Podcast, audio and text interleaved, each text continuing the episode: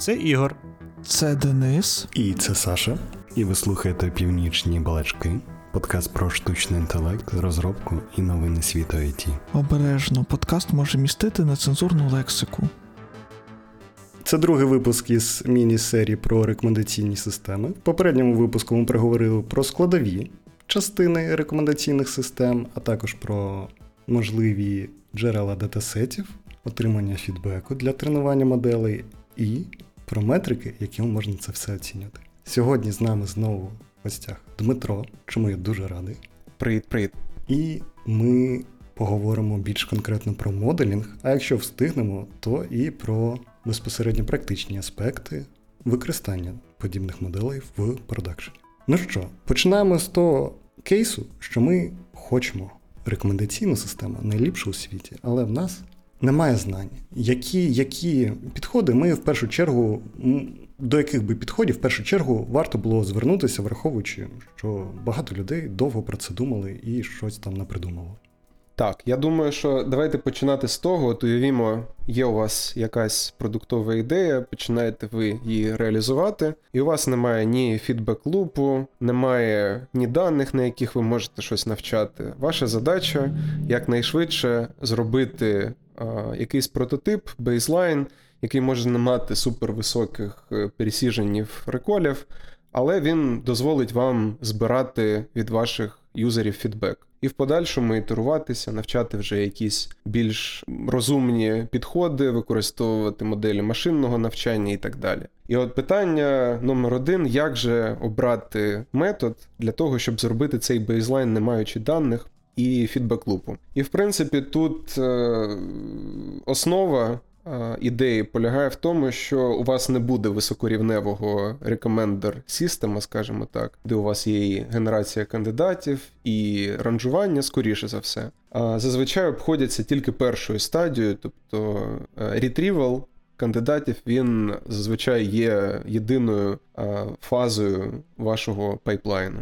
І, в принципі, в залежності від того, які у вас дані, в якому вигляді ваші документи, це або просто картинки, або навпаки, це просто тексти, або третій варіант це може бути і те і інше, або якісь ще модальності. Ви вже робите вибір відповідних готових моделей або алгоритмів, або енджинів баз даних для того, щоб е, діставати більш-менш релевантні документи. І які тут є варіанти? Ну, в принципі, все стандартно, якщо ви маєте справу з картинками, краще взяти умовний MobileNet, або чому я кажу про MobileNet, тому у нього є bottleneck, наскільки я пам'ятаю, тобто це звуження в частині MLP, Multilayer Perceptron, там, де розмірність е, вектора по-моєму, менше ніж 1000 чи там 768 чисел, чи щось таке. І ця репрезентація. Наскільки я пам'ятаю, ми минулого разу трошки говорили про ембедінги. Вона, в принципі, е, має всі семантичні е, властивості, і ви можете використовувати або косинусну схожість, або евклідову відстань для того, щоб е, найближчі, найсхожіші картинки відповідно. Тут у нас була невеличка проблема зі звуком. Продовжуємо. Супер. А, Так. Закінчили ми на Computer Vision варіантах вирішення проблеми отримання кандидатів. І тепер пару слів про те, як же нам можна закодувати і шукати схожі документи за текстовими сигналами. І тут у нас, в принципі, ще більше різних варіантів. Можна починати з банального Bag of Words, Ідея в тому, що у вас є словник всіх можливих слів, які є в вашому наборі текстів, тегів і так далі. І вектор кожного документу буде виглядати наступним чином. Розмір вектора буде власне розміром всього словника, тобто кількість всіх унікальних слів.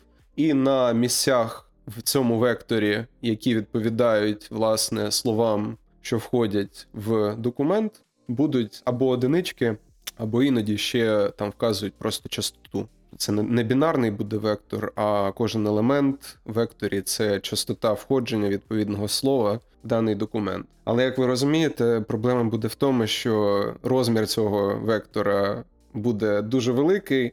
Тому, якщо у вас кількість документів перевищує N, де N це навіть не мільйони, а мабуть, якісь десятки тисяч, у вас будуть дуже великі проблеми для того, щоб обраховувати ці відстані, зберігати ці вектори і робити по ним пошук. Але теоретично, якщо ви робите рекомендації фільмів, якщо вас цікавить наявність е, всього-навсього екшену, цицьок, хеві металу і синіх кавунів, то вам можна буде обійтися і коротким варіантом подібного Back of Words, який може бути застосований до концептів або слів і з класичного НЛП. Це буде просто максимально інтерпретабельна модель. Можна буде пояснити кожну рекомендацію, і це прекрасно. Якщо ми підемо більш складнішими шляхами, ми можемо ці вектори Bag of Words стискати з допомогою таких методів, як PCA, наприклад. Тобто з величезного вектору ми можемо зменшити розмірність е, до 64 чисел. І е, ідея таких методів, таких як PCA, полягає в тому, що ви зберігаєте більш-менш якісь взаємозв'язки між векторами, і таким чином ви також можете використовувати стандартні методи пошуку для отримання схожих елементів. І в принципі, ми трошки далі будемо говорити про більш складніші е, алгоритми. Вони також використовують цю ідею. І якщо ми кажемо вже про, наприклад, нейромережі, які ви можете використовувати, тут, звичайно, це і е, хайпові LLM-ки для отримання ембедінгів, е, це і якісь готові pre-trained word to vec моделі або фасттекст, про які ми теж більш детально поговоримо. Але в принципі існує величезна кількість різноманітних моделей, які дозволяють вам кодувати як окремо слова і отримувати для них ембедінги, так і робити це для набору речень, параграфів і навіть сторінок. І так само вони будуть мати властивості, які дозволяють вам використовувати стандартні метрики е, схожості, відстані для того, щоб виконувати по ним пошук найближчих. Е, Перепрошую, маю таке питання. А який найкращий спосіб отримання ембедінгу так, або вектора для речення, або для прямо цілого тексту, не використовуючи нейромережі. От, наприклад, якщо в мене є тільки word to vec, то, тобто тільки датасет з векторами для окремих слів, а я хочу вектор для в цілому речення, тексту, чогось такого. Дуже класне питання. Починати можна просто з average, якби взяти середнє, але в цьому підході будуть проблеми, тому що, скоріше за все, репрезентація буде дуже розмита, тому що слова, які будуть в великому тексті, будуть мати різні частоти відносно тренувального датасету, на якому навчалася модель. І, ну, скоріше за все, репрезентація буде дійсно не занадто інформативна. А більш складний варіант це використовувати зважене середнє. І от для зваженого середнього можна використовувати або а, частоти, або краще використовувати TF-IDF. Можемо поговорити про TF-IDF, якщо у нас є на це час і натхнення. Може, у когось є думки про взагалі таку штуку, як TF-IDF, тому що про неї ми раніше не говорили, але в принципі навіть стандартні двіжки для пошуку за текстом використовують даний підхід. Я думаю, що ми дамо посилання на те, що таке TF-IDF, але просто, скажімо, абстрактну ідею, що слова, які не часто зустрічаються в тексті, вони більше впливають на його зміст. Тобто такі слова, як the, of, I, he, she, it, тобто слова, які будуть вживатися в будь-якому контексті про будь-яку тему, їх можна відкинути, і більш важливими будуть слова, у яких якби менша частота появи в текстах. Це така загальна ідея. І коли ти казав ембедінг від тексту зважений, ти якраз маєш на увазі, що брати не середнє арифметичне від всіх векторів, тому що тоді всі великі тексти, так, вони будуть збігатись до якогось ну, середнього вектору всього всієї мови, так? А брати, от саме відкидати такі більш уживані слова і робити так, щоб вектор обчислювався навколо таких от слів, які найбільше вирізняють цей текст. Да, можна можна, можна і так. Тобто можна використовувати TF-IDF скори для фільтрації і залишати лише частину слів за TF-IDF скорами. Саша. По-перше, напишіть в коментарях, хто найчастіше з цього подкасту пояснював TF-IDF з посиланнями на всі випуски, де це було. Ми вам скинемо. Ми щось придумаємо. Ексклюзивні телеграм-стікери. Е, По-друге, щодо початкового питання, е, мені здається, варто пояснити. Word2Vec, FastText, Glove, Bloom, всі ці штуки вміють давати вам ембедінг частини слова або цілого слова. Але якщо у вас є речення або більш довгий документ, то у вас постає питання, як безпосередньо це перевести до одного вектора. Якщо ви користуєтесь чимось, що вміє вже в послідовність слів, типу RNN, LSTM чи трансформерів і великих language моделей, за вас цю задачу вже вирішує хтось інший, а саме сама модель. Так, і в принципі, те, про що ми поговорили, про репрезентації на основі або комп'ютер vision моделей, або NLP підходів, в чому їх перевага навіть перед деякими алгоритмами, які ми будемо навчати на безпосередньо даних від користувачів, в тому, що ми зможемо вирішувати проблему холодного старту. І я думаю, про це теж треба пару слів сказати. Яка взагалі історія стоїть за холодним стартом? От уявіть, у вас є користувач, він тільки створив аккаунт у вашій системі, і немає ніяких історичних даних про його взаємодію з вашою платформою. І тому ви не можете давати йому ніяких рекомендацій, які базуються на якраз його фідбеці. Але якщо ваші моделі використовують лише картинки, тексти самого контенту.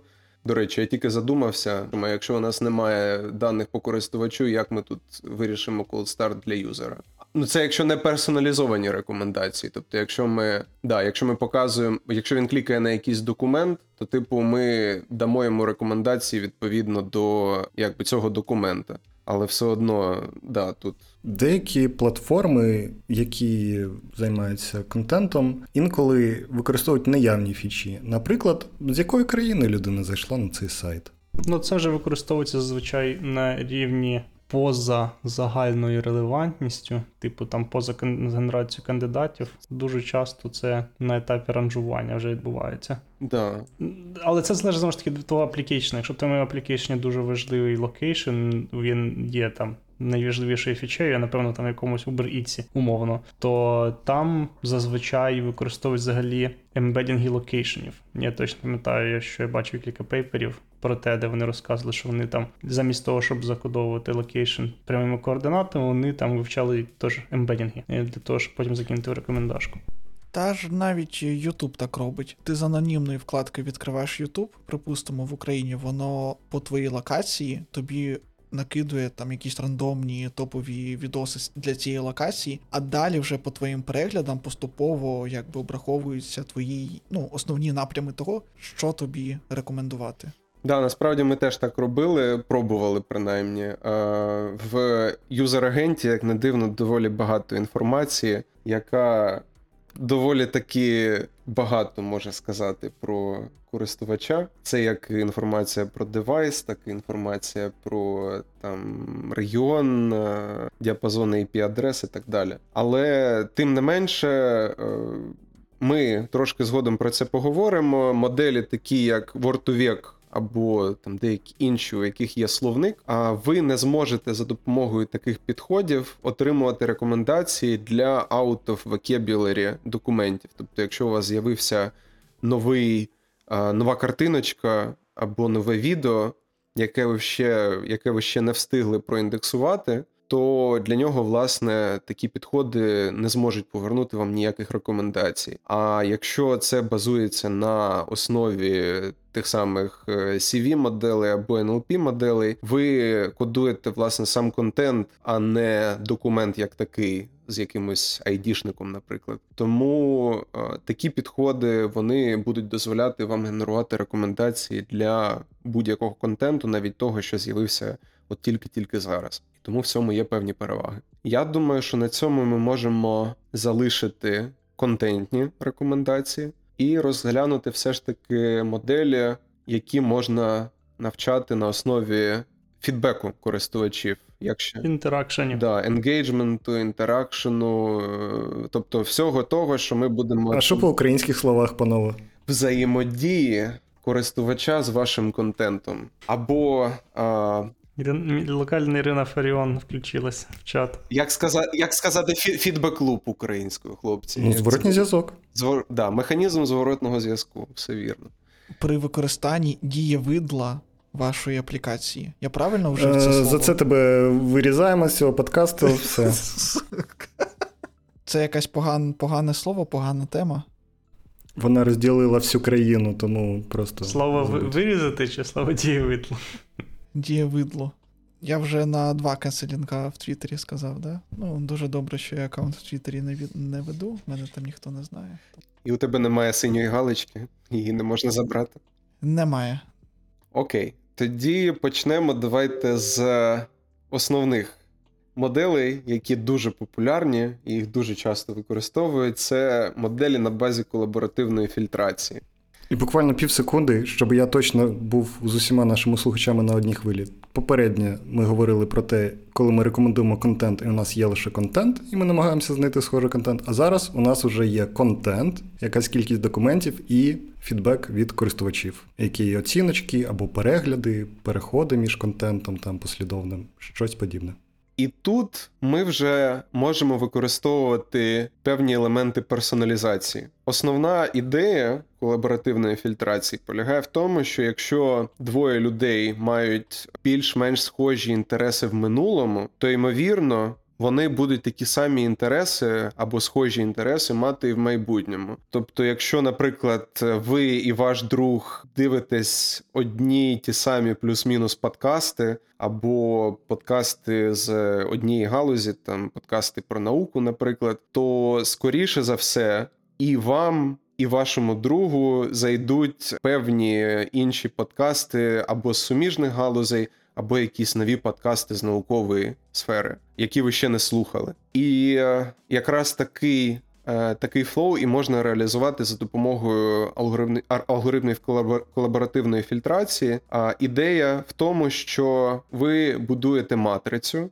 Зазвичай такі матриці називають user-item матриці. Кожен елемент цієї матриці це або оцінка, або факт кліку по певному контенту, по конкретному контенту. Тобто, якщо у вас є відповідний елемент матриці, він відповідає певному юзеру і певному айтему. Це може бути або рейтинг, який користувач залишив, наприклад, для даного фільму, або це просто може бути нулик або одиничка. Нулик, якщо людина просто продивилась, але не клікнула, а одиничка, якщо клікнула. І що робить алгоритм? Алгоритм робить декомпозицію цієї матриці на дві матриці меншого розміру. І для цього, в принципі, існує доволі багато різних методів. А, можливо, наші слухачі чули і про LU декомпозицію, коли одна велика матриця розкладається в дві інші, які примножені одна на іншу дають оцю велику. І е, якраз доволі багато існує бібліотек. Наприклад, е, можливо, чули про Implicit, доволі популярна е, репа на гітхабі, в якій реалізовано е, метод ALS Approximate Alternating Least Squares, наскільки я пам'ятаю. І це от якраз дуже дуже дуже популярний метод, яким користуються і каглери. І я особисто ним користувався, коли брав участь в компетішені від Megogo декілька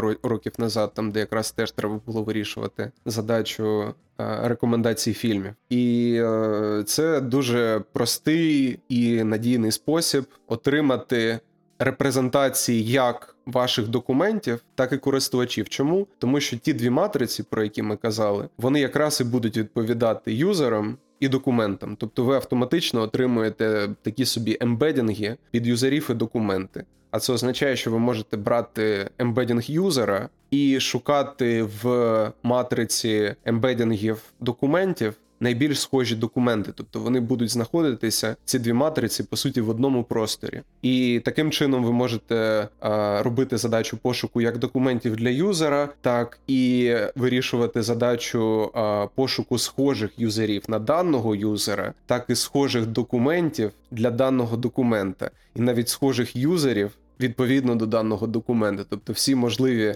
е, пермутації е, поєднань цих векторів е, можна, можна якраз е, адресувати через отакий гнучкий алгоритм. Час ступняка від мене. Я розумію, що ми, якщо ми зробили декомпозицію, факторизацію матриці, у нас є дві матриці. Одна відповідає юзерам, інша контенту, умовним ембедінгом. Перемноживши їх, ми отримаємо оригінальні матриці. В нас з'являється новий юзер. А, я, я, я здається, потихеньку розумію, що, що це питання про те, що ми поки що з наявних юзерів когось обираємо. Бо коли в нас з'являється новий юзер, е, і ми умовно можемо його дописати до нашого списку юзерів, знову перемножити матриці, отримати плюс один рядок скоріше, де для цього нового юзера будуть якісь гіпотетичні оцінки, і враховуючи їх, можемо там щось йому порекомендувати. Так. І часто це вже більше проблема, власне, флоу, який побудований в вашій апці. Тому часто, якщо ви а, реєструєтеся в тому ж Megogo або Spotify. Spotify, наприклад, да, ви проходите певну процедуру онбордінгу. Тобто ви обираєте або релевантні категорії, які вам цікаві відповідно до тих. Тих про- продуктів, які надає платформа, або ж вам прямо дають деякі приклади пісень, фільмів для того, щоб ви оцінили, оцінили наскільки вони для вас цікаві. І таким чином ви вже отримуєте первинний фідбек користувача, який ви можете використати якраз для того, щоб додати юзера або в цю матрицю і зробити апдейт е, ваших репрезентацій, або ж ви можете банально для початку, щоб не ретрейнити весь флоу для кожного юзера, ви можете взяти, наприклад, е, айтеми, до яких у юзера був позитивний фідбек. І знову ж таки взяти, наприклад, по ним середній, і це буде як первинна репрезентація користувача, яку можна використовувати до того моменту, поки у вас виконається наступний ретрейн або апдейт моделі. Гуд, тоді, тоді я пропоную поговорити про вортовік, і це прямо мені здається шикарна тема. Я думаю, що ми тут дуже багато зараз цікавих речей згадаємо з нашого досвіду, бо реально є що згадати, я вважаю. Так, ну тільки нам треба якась, якесь інтро, враховуючи, що ми тільки що розмовляли про WordToVec, і ми казали, що це можливість для NLP. Pre-trained вектори Word2Vec можна використовувати для отримання репрезентації слів, які є у вашому словнику, і потім ними використовувати для подальших задач. Але тут ми вже трішечки по-іншому використовуємо той самий Word2Vec модель і тренуємо модель з нуля. Да, це скоріше називається підхід Entity2Vec.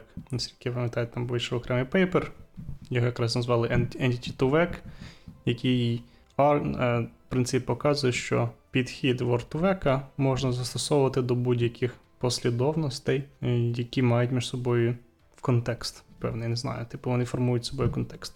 Тобто послідовність впорядкована. Е, Це дозволяє отримувати певного роду репрезентації, фактично.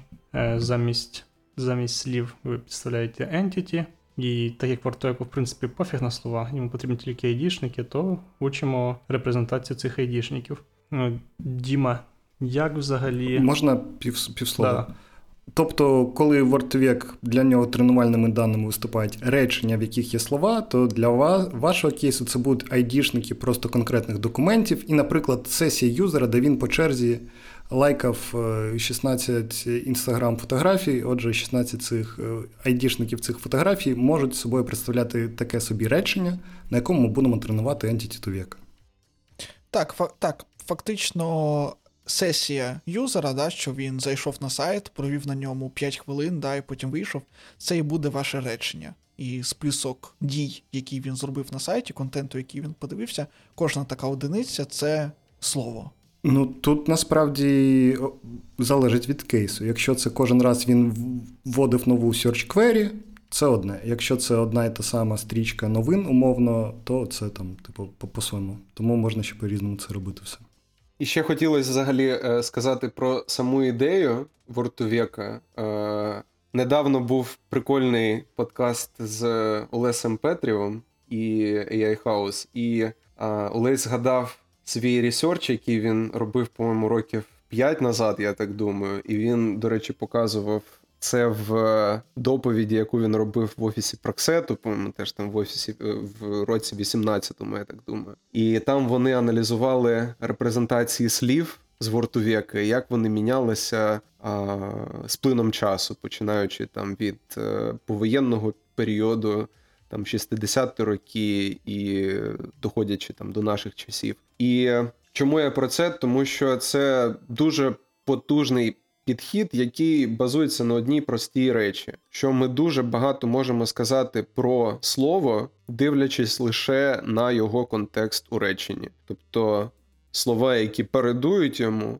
і наступні слова. І власне в цьому ідея моделі, тобто ви можете тренити вортувек або е, передбачаючи контекст для даного слова, а контекст це, наприклад, його там два сусіди справа в реченні, два сусіди зліва. Або і це ми кажемо про Сібоу, це один з алгоритмів е, навчання вортувєка. Або це скіпграм, коли на основі цього контексту, тобто якогось вікна до і після даного слова, ви передбачаєте наступне слово. І це були такі класичні підходи для навчання цієї моделі. Далі люди додали негатив семплінг для того, щоб не рахувати супер складний великий софтмакс, але я думаю, ми не будемо заглиблюватися сильно в ці речі. Загалом, е, дійсно, ідея в тому, що ці елементи наших речень це можуть бути не тільки слова, а це можуть бути документи, це можуть бути пошукові запити разом з документами.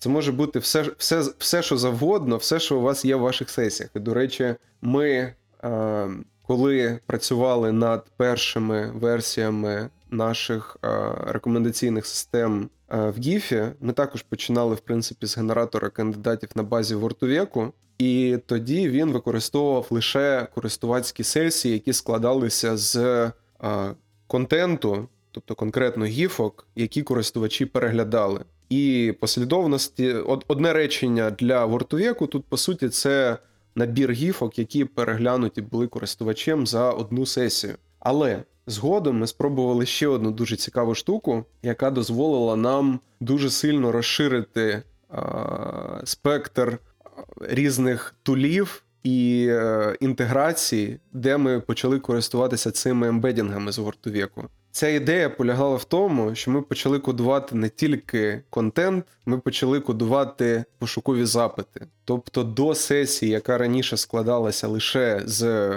айдішників гіфок, айдішників документів, ми почали так само додавати пошукові запити. А ми не дуже глибоко якби пішли в тему Вортовєка, але основна проблема або не проблема, така особливість Word2Vec 'а в тому, що у нього є словник. І для кожного елемента словника модель вивчає ембедінг. Тобто у кожного слова буде своя векторна репрезентація. І е, як це працює? Тобто, ви не знаєте, що слово hello, наприклад, це слово hello, яке складається з літер е, H, E і так далі. Для моделі слово hello це векторна репрезентація номер там 2045 чи щось таке. То айдішник, який відповідає е, даному слову у цій матриці ембедінгів.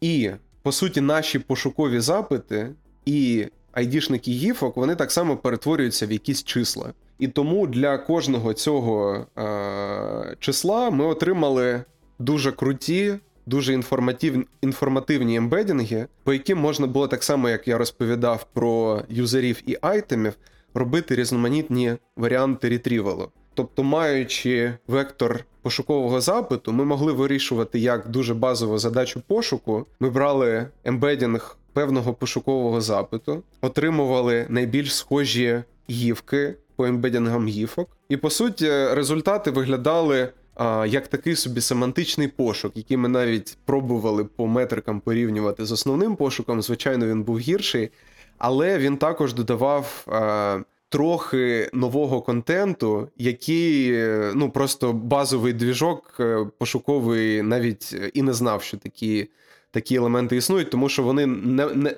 не мали е, ключових слів або там інших сигналів, е, які які дозволяли е, отримати його в пошукових результатах.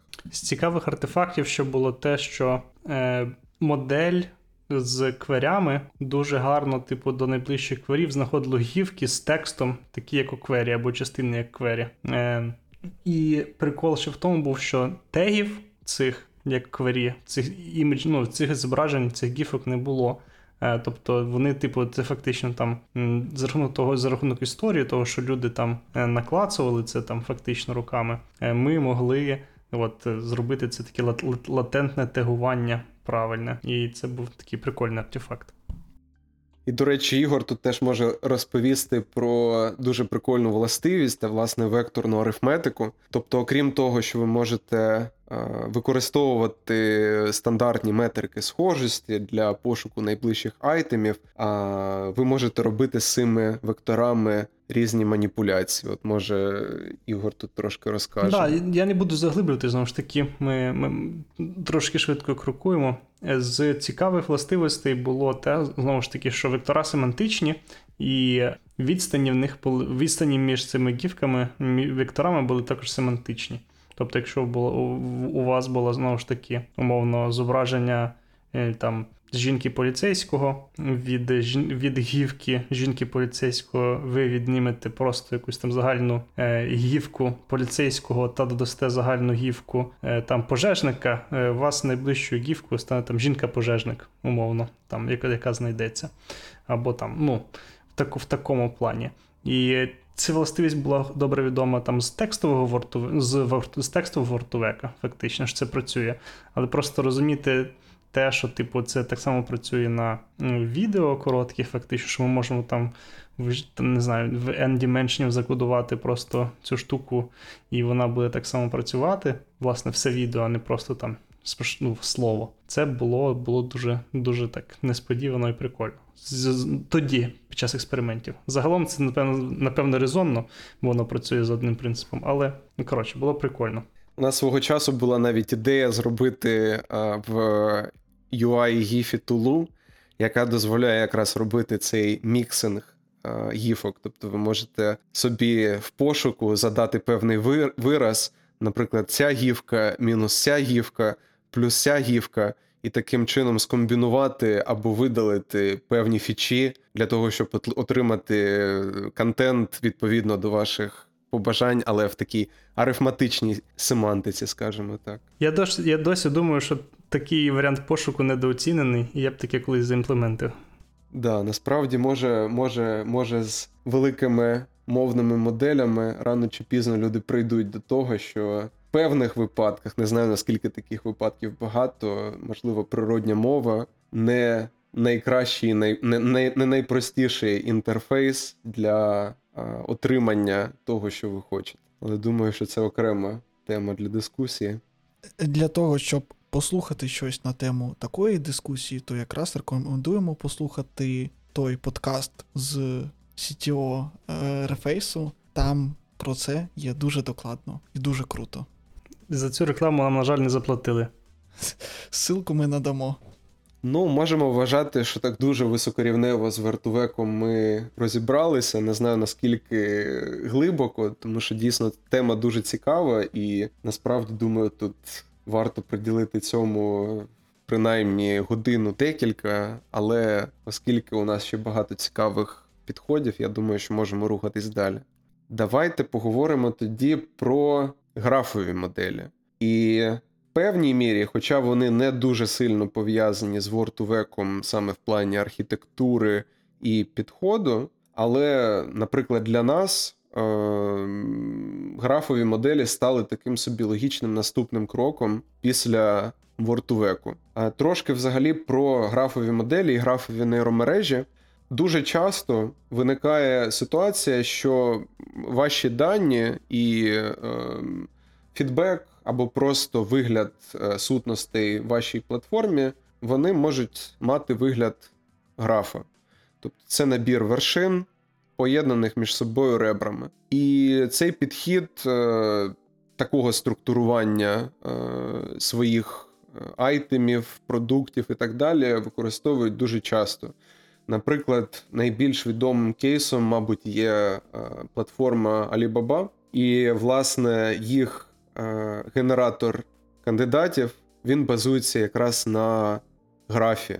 Тобто вони в своєму продукті будують величезний граф, в якому вузлами є е, товари, і товари поєднуються між собою ребрами відповідно до того, що з чим часто купують разом користувачі. І що, що власне це дає? Ну, по-перше, ви можете швидко в такій структурі знаходити речі, які пов'язані з даною річчю напряму. А також ви можете тренувати на цьому моделі, такі як графові нейромережі. І е, суть таких мереж полягає в тому, що в графі кожен вузол має свій вектор. І концепція тренування графової мережі вона е, полягає в тому, щоб вектори сусідів були семантично схожі між собою. Тобто, в принципі, якщо так не заглиблюватися глибоко в е, нюанси лосу, ми так само зближаємо між собою в на- нашому ембедінг просторі а, сусідів, тобто тих е, вузлів, які мають між собою ребра. І, е, в принципі, часто в певних алгоритмах також, та- також додають негатив семплінг для того, щоб розсувати в цьому просторі а, айтеми, які разом не зустрічаються. Але е, якщо трошки про сам підхід тренування, е, кожен вузол має вектор. Для того, щоб зробити апдейт вектора, е, ми рахуємо зважену суму по всім векторам сусідів даного вектора. І далі ця сума пропускається через якусь нелінійну активацію або через е, навіть fully connected сітку. І отакий крок є одним шаром графової нейромережі. Цей крок можна повторювати декілька разів, і тоді у вас, е, можна сказати, буде багатошарова графова нейромережа. Чимось схоже на конволюцію загалом. Да, до речі, до речі, дуже класний поінт. Якщо порівняти графові нейромережі з а, рецептивним полем в конволюціях, то якщо от ми беремо, наприклад, 9 пікселів і фільтр 3 на 3, то ці 9 пікселів а, це маленький граф, в якому, а, якщо ми візьмемо центральний елемент, центральну точку як вузол, то ця точка, цей вузол має 8 сусідів. І тому, в принципі, от е, операція згортки на е, такому так, такій підмножині, вона буде певною мірою схожа на операцію агрегації вузлів у е, графовій нейромережі. І заходьте в опис з посиланнями, там є посилання на дуже круте відео, яке пояснює, що це за математична операція конволюція та де вона нас оточує. І е, ще, ще, ще цікавий е, момент, що ви можете використовувати як рандомні ініціалізації для ембедінгів, з якими ви потім починаєте пророблюва- пророблювати ці махінації. Тобто, всі оці операції, е, агрегація, нелінійна активація, MLP далі. Це по суті е, прохід нашого вектора через оцю графову нейромережу. І в кінці, потім на фінальній репрезентації після N шарів, ви рахуєте або як лос косинусну схожість е, отриманого вектора з е, сусідом, наприклад, і зближуєте його. Або можна розглядати цю проблему як задачу класифікації, якщо у вас є мітки. Тобто, в залежності від того, в якому вигляді ваші дані, на яких ви тренуєтеся, там можна робити, в принципі, все що завгодно. І класифікацію, і регресію, і тренувати його так само, як вортувек в такому контрастів режимі. Да, повертаючись до ембедінгів, я почав говорити про рандомну ініціалізацію. А можна використовувати прямо готові вектори, тобто можна взяти вектори вашого вортувеку, який ви навчили на користувацьких сесіях, і по суті зробити свого роду тюнінг цих репрезентацій, але вже враховуючи графову структуру ваших даних. І от такий підхід пробували робити ми, і він дійсно е, додавав трошки у основних наших метриках, які ми рахували в онлайні для рекомендацій на етапі генерації кандидатів. І Alibaba використовує знову ж таки якраз графову нейромережу для ретрівалу кандидатів для подальшого ранжування. Ідемо далі. Да, пішли далі. У нас дуже цікава ще архітектура яку хотіли розглянути, це експерти. Діма, чуєш, давай може пропустимо експертів. Ну, можна пару слів сказати. Давай пару слів буквально, бо воно можна сказати, що воно ніхуя не працює, як, типа, та й забити хуй. Ну, наприклад, в тому самому Гуглі е, в Ютубі, наскільки я пам'ятаю, їх архітектура там дворічної давності, по-моєму, стаття 21-го року, то насправді їх, е, їх ранкер, по-моєму, має в собі, має в собі експертів. Наскільки я пам'ятаю, і ідея дуже прикольна. і Насправді, експерти це не тільки про рекомендації, це взагалі про будь-які моделі машинного навчання.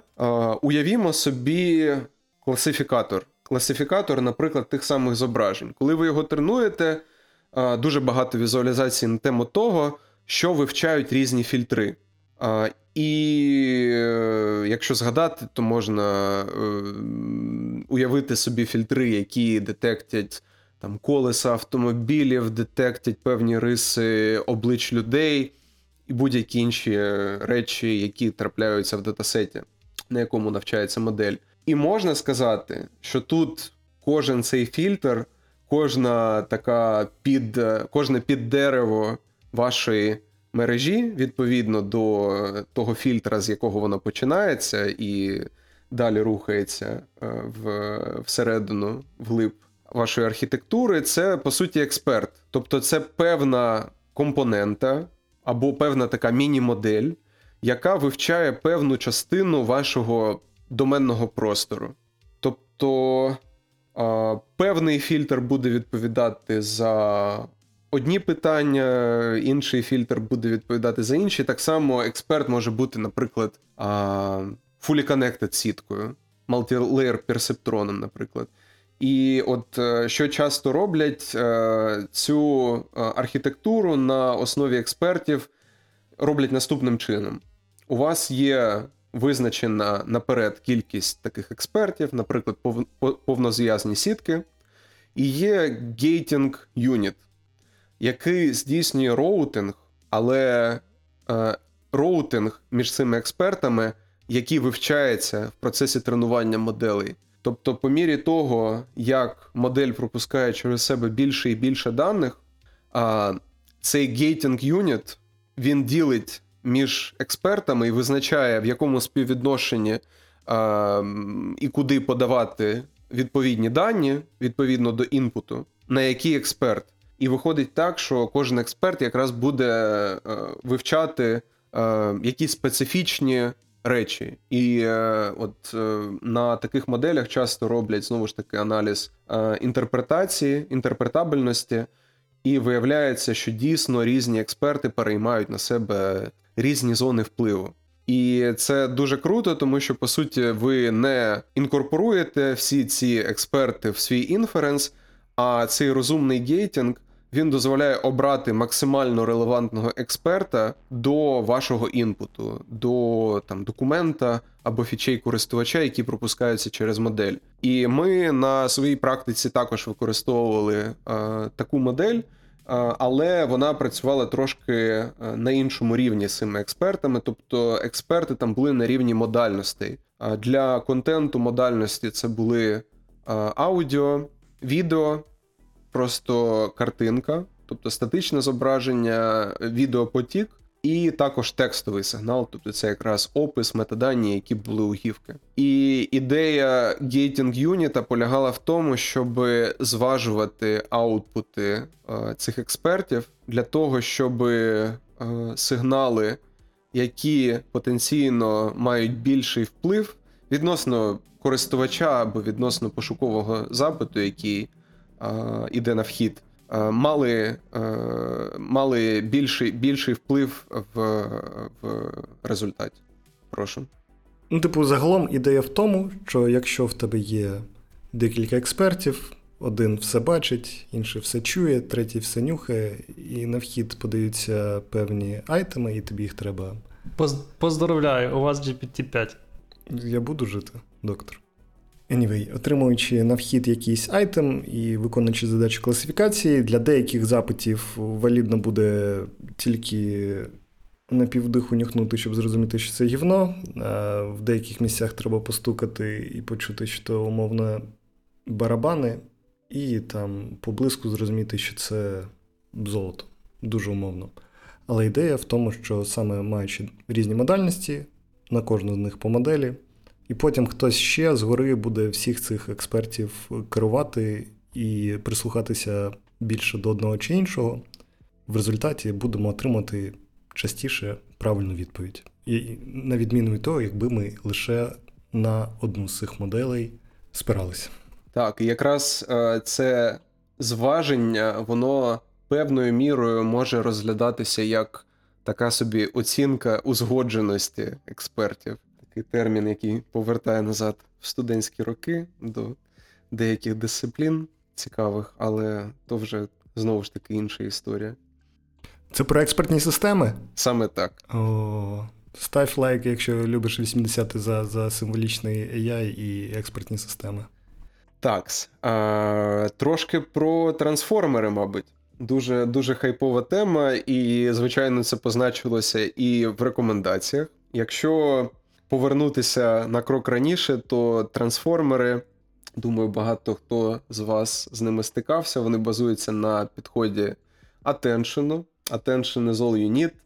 Вже такий дуже старий пейпер, який був виданий, нагадаю, ще в 2017 році, наскільки я пам'ятаю, але який просто перевернув повністю все уявлення про те, як можна на рівні моделі будувати зв'язки і моделювати зв'язки між різними елементами. Елементи це можуть бути як текстові токени, так і патчі пікселів картинок. І як не дивно, це можуть бути айтеми, для яких ми хочемо генерувати рекомендації. І цей підхід також використовували доволі багато і продовжують використовувати. Вже згадана мною або згаданий мною Alibaba має, е, принаймні мав на там етап, по-моєму, чи 21-го, знову ж таки, чи 20-го року основну архітектуру для ранжування на основі трансформерів. І е, ідея дуже схожа, якщо не казати про саму архітектуру на Word2Vec, тобто у нас є послідовність документів, послідовність айтемів, і за допомогою attention, за допомогою трансформерної архітектури можна оцінити, наскільки ті чи інші item и в цьому sequence і attend ять або взаємодіють між собою, пов'язані між собою.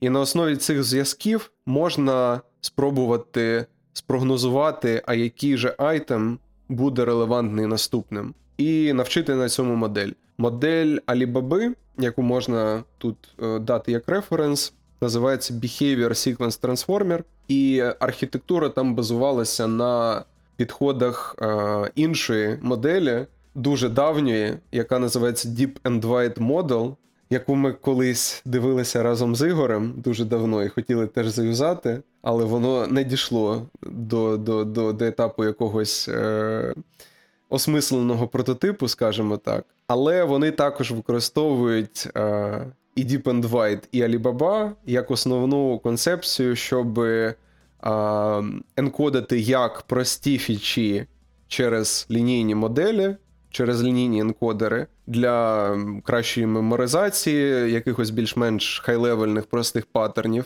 і використовують ембедінги і вже більш глибокі е, підходи нейромережі для е, розріджених і якихось більш складних фічей.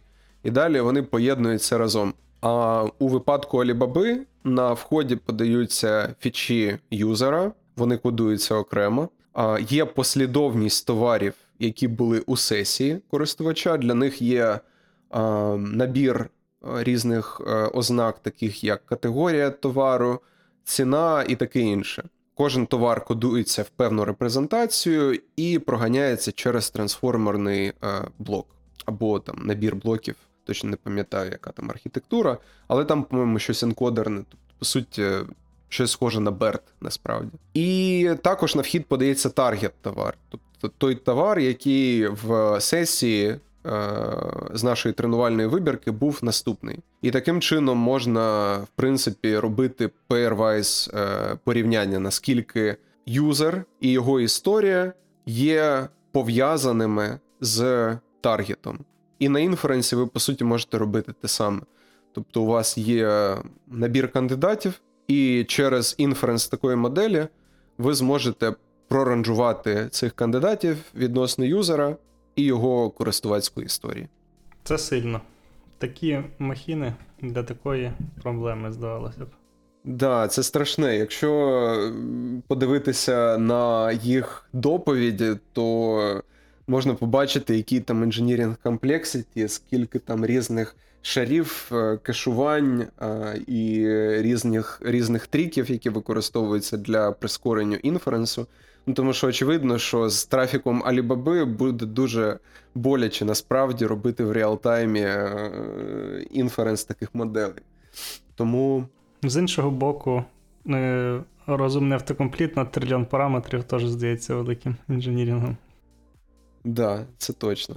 Тому я думаю, що інженерні питання пов'язані з рекомендаціями не тільки знову ж таки можуть бути окремою темою для дискусії, і я думаю, що я краще дам декілька референсів людей, за якими я стежу, і у яких я дивлюся за а, якимись такими новинками з відповідного напряму. Це Юджин Ян, якщо я правильно е, виговорив його ім'я, але це дуже крутий чувак, який багато дуже топить за Applied ML.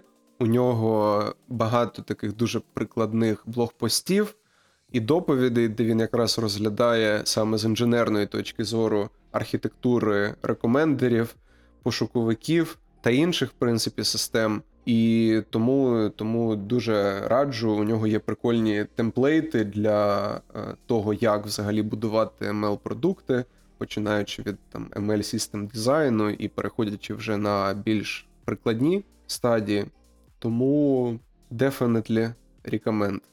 Так, ну що, хлопці і дівчата, е, давайте поговоримо. Ми просто не маємо права не поговорити про LTR, Learning to Rank, тому що, в принципі, в основному всі попередні підходи, про які ми казали, вони більше пов'язані з, саме з генерацією кандидатів, тобто первинним ретрівелем. Але тепер, коли ми навчилися плюс-мінус отримувати набір е, документів з прийнятним реколом, давайте попрацюємо над пресіженом. І тут е, якраз ми можемо використовувати LTR концепцію, тому що я інакше не можу це назвати, тому що ну, це банально підхід до навчання моделей, які виконують ранжування. Яку конкретну архітектуру ви використовуєте для LTR, або які ознаки, які об'єктиви для тренування, це вже справа вашого смаку і конкретного кейсу, який у вас є. Але щоб ми все ж таки пройшлися по тому, що таке LTR, е, я хотів би почати з того, як можна ці моделі навчати. І тут їх ділять на point-wise models, якщо ми хочемо це українізувати, це, мабуть, поточкові моделі. Ці моделі вони на вхід приймають кожен документ окремо. І зазвичай ці моделі Документ і його скор. Так, ну, ско- скор, скор ми предіктимо, правильно? Да, але ж ти, тобі треба і показати е, лейбли. А, ну ти, ти в цьому впл... да, да, да, да, да. Е, Для тренування поточкових моделей ми використовуємо інформацію про документ, кодуємо в набір фічей наш документ і е, або пошуковий запит, або інформацію про юзера чи документ, відносно якого ми показуємо ці рекомендації.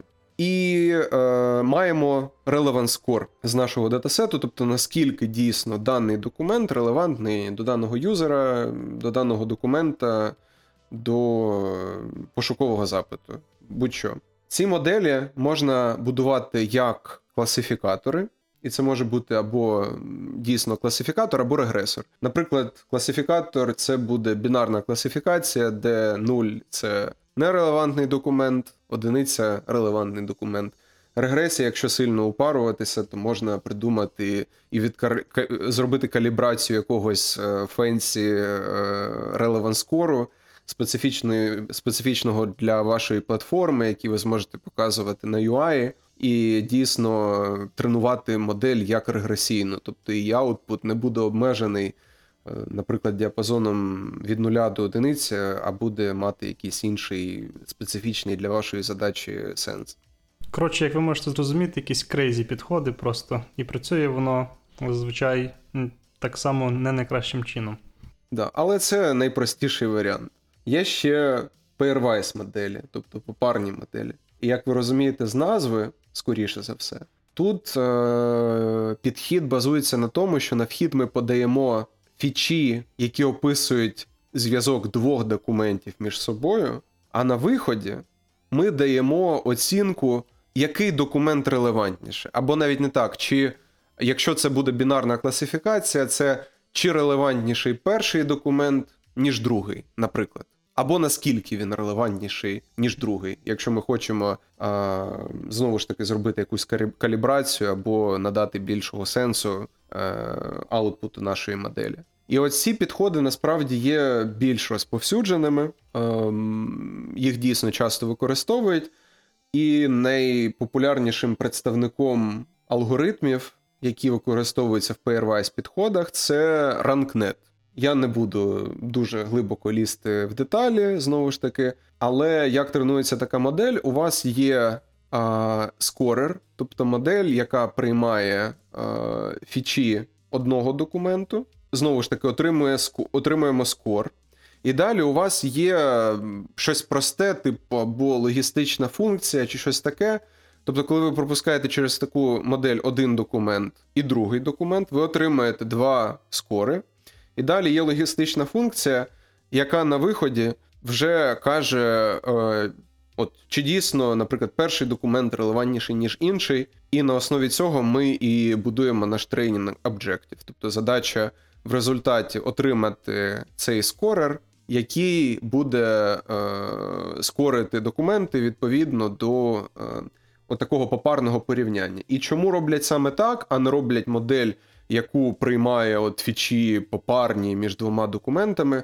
А тому, що це дуже сильно спрощує нам задачу для інференсу, тому що уявіть, якщо у вас є список документів там зі 100 айтемів, і вам треба на інференсі їх відранжувати за допомогою такої попарної моделі, куди вам треба передати фічі кожної пари документів, то комбінаторика каже нам про те, що ну це займе певний час. Тобто нам треба прогнати усі можливі комбінації цих документів через е, нашу модель, і ще після цього, враховуючи скори, які ми отримали, правильно вибудувати фінальний список рекомендацій, що якби дуже складно, і тому отакий підхід, коли ми скори все ж таки отримаємо для одного документа, тобто беремо цю частинку з е, нашої моделі, з нашого ранкнету, наприклад, то ми можемо на інференсі отримати скори для кожного документу, і ранжування буде мати класичний вигляд. Ми за допомогою наших скорів е, сортуємо документи е, з найбільшого скору, починаючи і до найменшого. А от ти сказав про RankNet, а я щось подивився, а він діти- дві- 2004 року. І я такий, блін. І при тому, що я коли щось шукав, і мені треба було для кейс-стаді там, ну, не state of the art, але плюс-мінус щось готове, щось більш-менш advanced, мене кидало частіше одного разу на Lambda Mart майкрософтський. Іначе він трохи свіжіший, ніж RankNet. Тому, типу, який тут от бейзлайн це все-таки RankNet, чи вже можна брати LambdaMart, чи взагалі є щось ще більш нове таке? А Lambda Mart і ще одна, е, ще один алгоритм Lambda Rank це дуже логічне розширення ранкнету і pairwise моделей, про які ми говорили. Я би сказав так, я тебе переб'ю, Діма. Е, RankNet це, типу, е, базова ідея, всі інші покращення, всі інші алгоритми це покращення цієї ідеї. Якщо ви розбиралися з тим, як працює RankNet, то в принципі всі інші ідеї це просто якісь там трюки над RankNet. Да. Але, але в чому основна квінтесенція лямбда Марту і лямбда ранку, я скажу, може, трошки пізніше, в чому між ними різниця. В тому, що в них ми більше використовуємо інформацію про весь список наших документів, які використовуються в навчанні.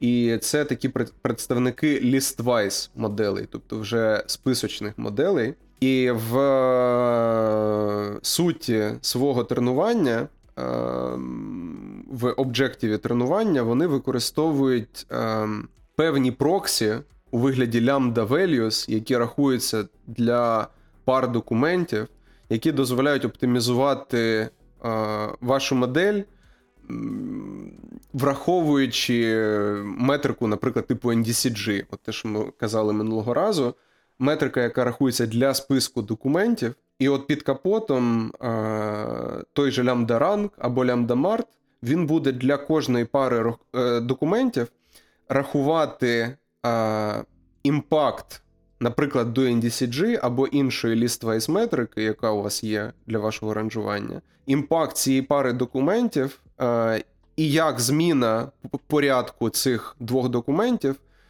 як вона впливає на NDCG. І оці дельти, вони називаються lambda values, lambda значеннями, які використовуються як е, тренінг objective, да, ну, як, як, як по суті ваги для вже тренування. Тобто, е, таким чином, ви в тренуванні моделі, хоча під капотом там той самий RankNet, але ви використовуєте більше інформації про весь список ваших документів, але так дуже неявно. Розраховуючи, як перестановка двох даних документів вплине на результуючу метрику вашого ранжування. Зрозуміло. Хоча збрехав. Не зрозуміло, але ідея зрозуміла. Дякую. І лямбда Март, чим відрізняється від лямбда ранку, Март е, відповідає за multiple additive regression, regression trees. І, е, по суті, для бекбоуну ви використовуєте е, ліс дерев, бустінг, градієнтний бустінг на основі дерев. Що також, як показує досвід Microsoft, часто позитивно впливає на результат. Ну і тепер на десерт ми залишили такі трошки незвичні альтернативні підходи, я б сказав. Перший з них це використання архітектури від OpenAI Clip для рекомендацій. І це те, що ми теж для себе пробували, і воно знайшло, в принципі, місце в е, наших продакшн-моделях в минулому. Що таке кліп? якщо базово. Кліп це архітектура, яка поєднує в собі дві модальності: текст і картинки. Модель, яку навчали OpenAI, м, навчалася на величезному датасеті. Я вже точно не пам'ятаю, що це був за датасет, як він називався, але він складається з чого? Він складається з картинок, які а, кроуляться з інтернету.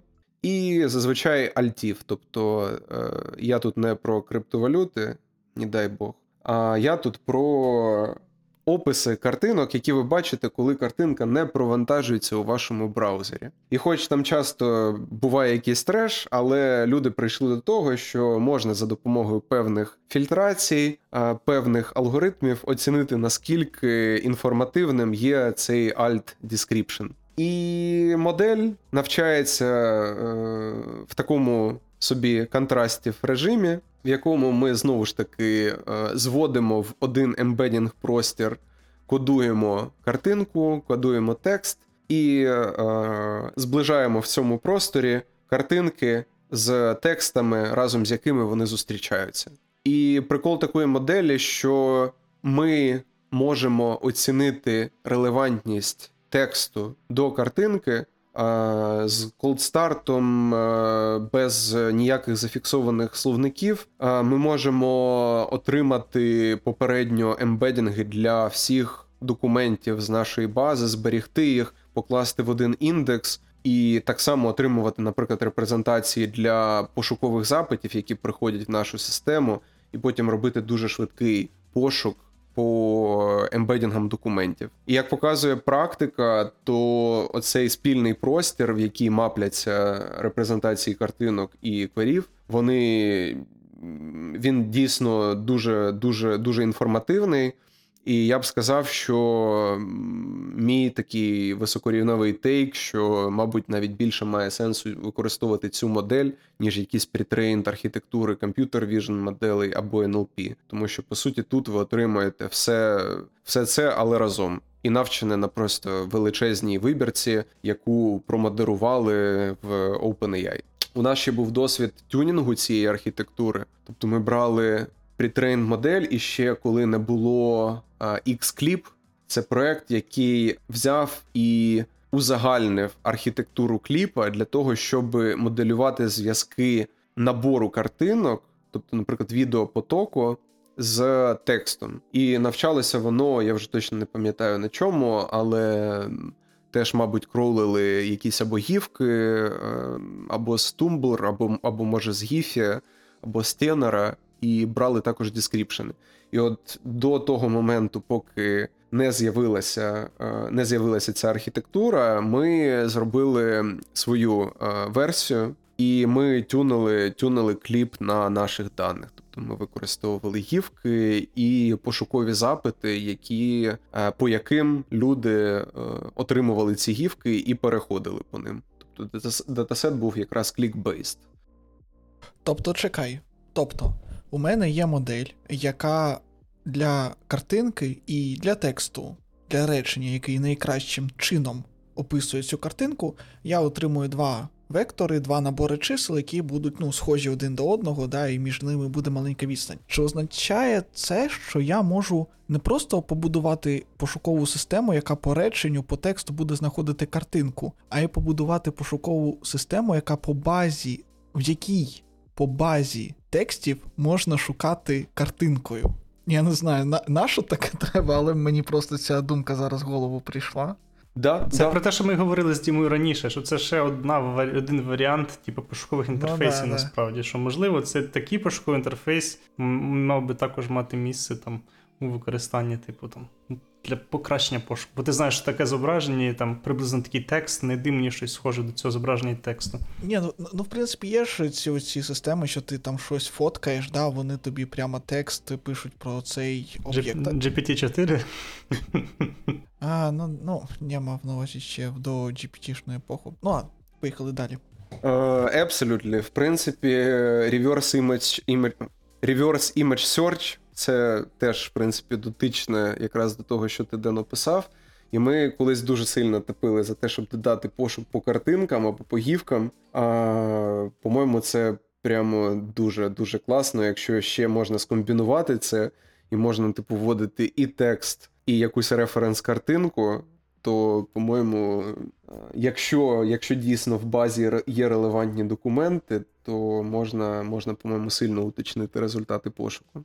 І, мабуть, логічно, що цю секцію з моделінгом ми завершимо усіма новітніми і не дуже підходами, заснованими на LLM, ChatGPT, і як їх можна використовувати для рекомендацій. От давайте з вами побрейнштормимо, може, от які крейзі ідеї вам приходять в голову, як можна взагалі чат GPT використати для пошуку релевантних фільмів. Не знаю. Очевидне, що приходить в голову, е, це нагенерувати просто собі датасет, тобто нагенерувати описів різних людей, а потім для кожного опису якоїсь людини е, зробити промпт. Є людина, у якої ось таке життя, які б фільми вона дивилась, і таким чином ти нагенеруєш собі датасет і зробиш knowledge distillation. Да, це крута ідея. Дійсно, і можна використати, наприклад, той самий OpenAI Embeddings API. По-моєму, там доволі великий контекст, не такий, як звичайно у ChatGPT, по-моєму, до 2000 токенів. Але в принципі можна дійсно взяти профайл користувача, зібрати докупи всі його якісь такі цікаві персональні метадані, ну так, щоб, звичайно, не заекспозити це OpenAI дуже сильно і не постраждати через GDPR різні.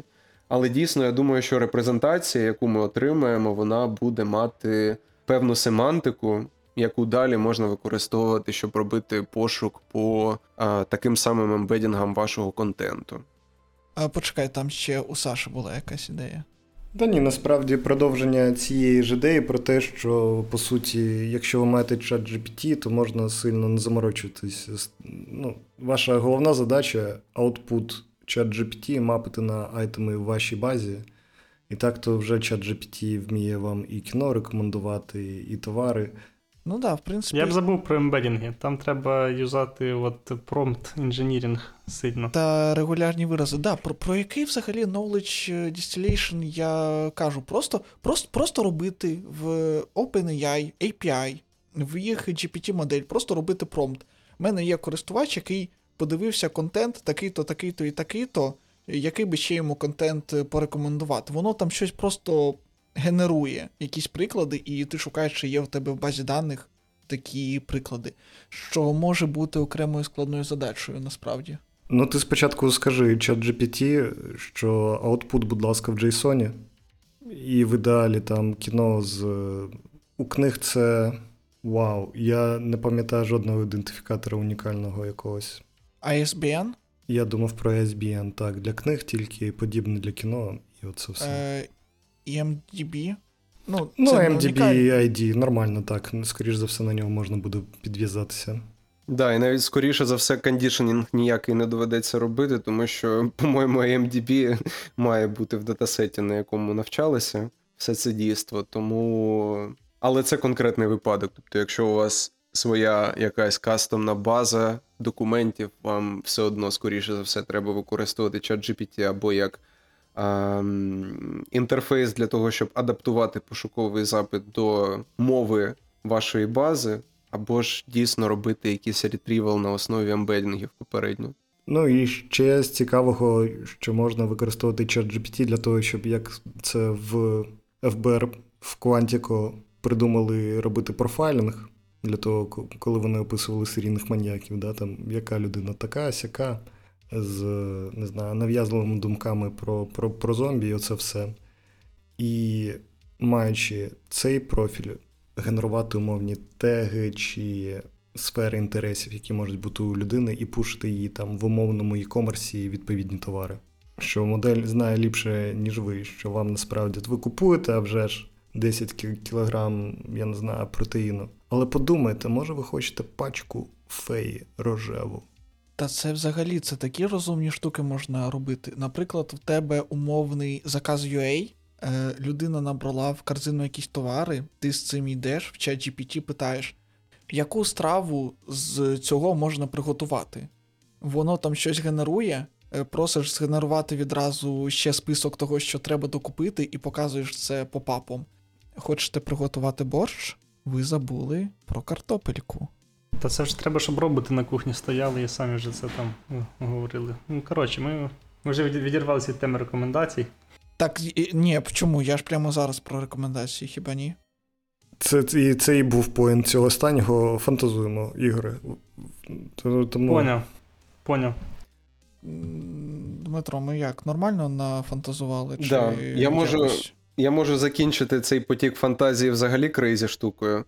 Е, Недавно спілкувався з чуваками, які що взяли, зробили. Вони взяли дані з смарт-годинника про біг, про їзду на велосипеді, про ходьбу, ну коротше, банально з Apple Watch. А, Взяли всю історію і взяли GPT для того, щоб на цих даних я навіть ну, не зрозумів до кінця, як вони це все пропустили в GPT з обмеженим контекстом, тому що це ж, блін, ну просто величезні масиви е- чисел, ці time series, там дані по хартрейту, швидкості і так далі. І далі вони змогли задавати питання: а як мені краще далі бігати, враховуючи, от не знаю, мої забіги за останні 5 днів. А як, а, можливо, які кращі локації мені в майбутньому обирати, щоб мені було комфортніше, і в той самий час мій біг був більш там продуктивний і корисний для мене. А скільки мені краще спати в майбутньому, враховуючи мою історію? Я не уявляю насправді, як це можна було Це, це щось дуже крейзі. Да, але це працює.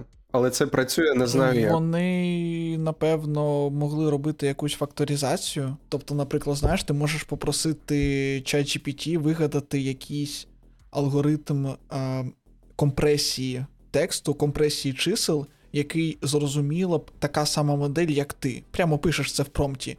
Е, воно тобі зробить його опис, і ти потім цей опис використовуєш як хедер свого промпту, використовуючи такий-то алгоритм е, там цього е, архівації, компресії, Е, ось тобі далі промпт, да, там іде якийсь ось цей незрозумілий скомпресований текст, там де заенкоджена інформація там пульсу і все таке, тому що ну пульс же ж, наприклад, його ж можна дуже сильно зафакторизувати, заенкодити, так, наприклад, робити там не від 0 до 200, а від 0 до 4, да, там 5, градацій е, пульсу, ну і такі інші штуки. Можливо, в них взагалі була просто е, ажурівський OpenAI аккаунт, який вони просто дотюнули модель. Типу, ти ж можеш напихати до скільки захочеш даних. Так, але, але як не файнтюнь, як не файнтюнь, у тебе все одно ну, обмежений розмір е, тексту, обмежений розмір контексту, так. який ти можеш пропіхнути. Да, але ж ти можеш пропихнути все, типа, просто по черзі, ти ж зафетюниш та й все. Ну, тебе ж просто не супервайз датасет. Так історія буде втрача- втрачатись. Так, але модель затюнена вже конкретно під, під тебе, умовно. А, під конкретного користувача ти маєш на увазі тюнити. Ну, е, це я тобі скажу. Це не так багато даних, це не так довго буде. Але е, Ден дуже слушна думка. Мені теж прийшла вона першою, що реально у них є якийсь спосіб кодувати попередньо ці активності, або як їх ще назвати, для того, щоб вони краще поміщалися в промпт. Дійсно, я думаю, що інформацію про там, вечірній біг можна узагальнити ну, не в декількох реченнях, але, мабуть, близько того. Так і блін, тобі буде достатньо там, там контекст вікна, не знаю, там 2048 токенів. Ну, ти можеш просто виділити логічно одне тренування, 2048 токенів, ти можеш і впіхнути там, дискретизувати, не знаю, там раз в хвилину пульс піхати, там, або там, не знаю, раз 30 секунд. І тобі вистачить цього вікна для того, щоб по тренуванню, типу, взяти тренування 1 тюниш, там тренування 2 тюниш, тренування 3, тренування 4 і т.д. і т.п. Да. Коротше, це, це не проста, напевно, задача, але вона точно не супер-мега складна. Да, і от коротше, до чого ми в результаті прийшли, що по суті через language моделі можна персоналізувати experience майже будь-який. І ми тут казали раніше про картинки і тексти, але як показує практика, кодувати можна все, що завгодно, тому що, в принципі, все, що завгодно, можна описати так чи інакше текстом. Можливо, з певною втратою інформативності, але Або ембедінгом якогось великого тексту, тому що у нас може бути текст будь-якого розміру, а ембедінг завжди має сталий розмір, який може бути менше великого тексту. Але давайте поїдемо далі. Ми багато часу витратили на прямо цей конкретний кейс. Що у нас далі? Далі тупік, який кінець, кінцева. Поїзд далі не їде. Діма, топ-погляд, дякую. Ми доволі багато поговорили про моделінг е, і те, як моделити взагалом алгоритми decision-making для надавання рекомендацій. Е, не затронули ми насправді доволі багато тем, але таке основне цікаве з досвіду, напевно, ми е, покопали. Дуже тобі дякую. Да, от е, ще про що хотілося б поговорити, але про що не встигли, це про офлайн або бач підходи і реалтаймові рекомендації. Тому що це те, що люди зараз прямо всі дуже-дуже хочуть, щоб рекомендації оновлювалися прямо в режимі реального часу. Але мало хто знає, як це робити, і дуже багато доповідей на конференціях, і багато ідей, як це можна реалізувати. Тому ідеї на майбутнє. А так від себе, як заключне слово, мабуть, хотів сказати, що для кожної моделі, для кожної системи, яку ви реалізуєте, е, мабуть, існують тисячі, може зараз і десятки тисяч або сотні тисяч різних варіантів, різних проєктів, які, в принципі, в результаті дають вам плюс-мінус схожі метрики, плюс-мінус схожий результат. І е, тому. Будь ласка, слідкуйте за метриками, раньте АБ-тести, верифікуйте, що все працює, та буде вам щастя. Яку б архітектуру моделі ви не обрали. Да, і дивіться більше доповідей, е, читайте більше різних е, блогпостів, підписуйтеся на ньюзлеттери. Можливо, ми якраз надамо якісь рекомендації від себе для того, щоб просто поглинати цей досвід, хоч там один, один досвід може протирічити іншому, про який ви будете читати, але все одно, можливо, він генералізується в щось більш розумне у вашій голові. Я думаю, ви зрозуміли, що як завжди, з ML-системами, коли ти починаєш щось пояснювати. Є дуже багато способів, як це зробити, і будь-яка тема, вона за ниточку витягує якусь іншу тему. Так і тут. Сьогодні ми хотіли поговорити ще про безпосередньо вивід подібних систем в продакшн, про оцінку або тестування, як Ігор вже зазначив. Але цього не буде в цьому випуску, бо час обмежений, часу обмаль, хоча цей випуск і так буде більше, ніж годину. А тому ми на цьому закінчуємо. І я дуже хотів би подякувати Дмитру, який був першим CTO, який і погодився, і прийшов до нас на подкаст. Всі інші CTO, ви знаєте, хто ви? Маєте виправлятись. Так. І дякую, Дмитро, за витрачений час. Я дякую вам, хлопці, був радий усіх вас бачити. Значить, е, ранить свої АБ-тести Ігор. Інколи успішно, в 5% випадків, напевно, не дуже. І енкодує всі свої запити до ChatGPT Денис. Головне, щоб е, сам потім їх розкомпресувати. Це був я, Саша. І тут па-па-па-па, Public Service Announcement. Ми йдемо у відпустку, і вона буде тривати або три місяці, або до того моменту, коли нас, я придумаю число, буде, хай буде 600 підписників на YouTube каналі. Тоді ми почнемо щось думати і щось робити. А скільки у вас зараз? 287. Тому я і ставлю достатньо високу планку. Якщо дуже захочете і дуже будете пушити, то може ми повернемося раніше, ніж за три місяці. А хто його знає? Але ні, так ні. Ну, типу, вам не так, що сильно хочеться. Ну, знаєте, ми теж любимо думати і відпочивати, і в наступному сезоні буде щось, щось цікавеньке. Так чи інакше, сподіваюсь, всім нам буде цікаво.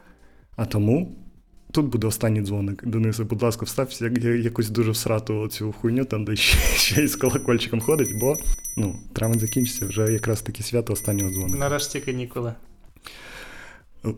Ви виходите за двір цієї школи, і перед вами все життя. Робіть, що хочете. І там цикади десь на фоні такі. Папа. Сія. Випускаємо голуба в небо. Нещодавно трогав траву, це було офігенно. Рекомендую.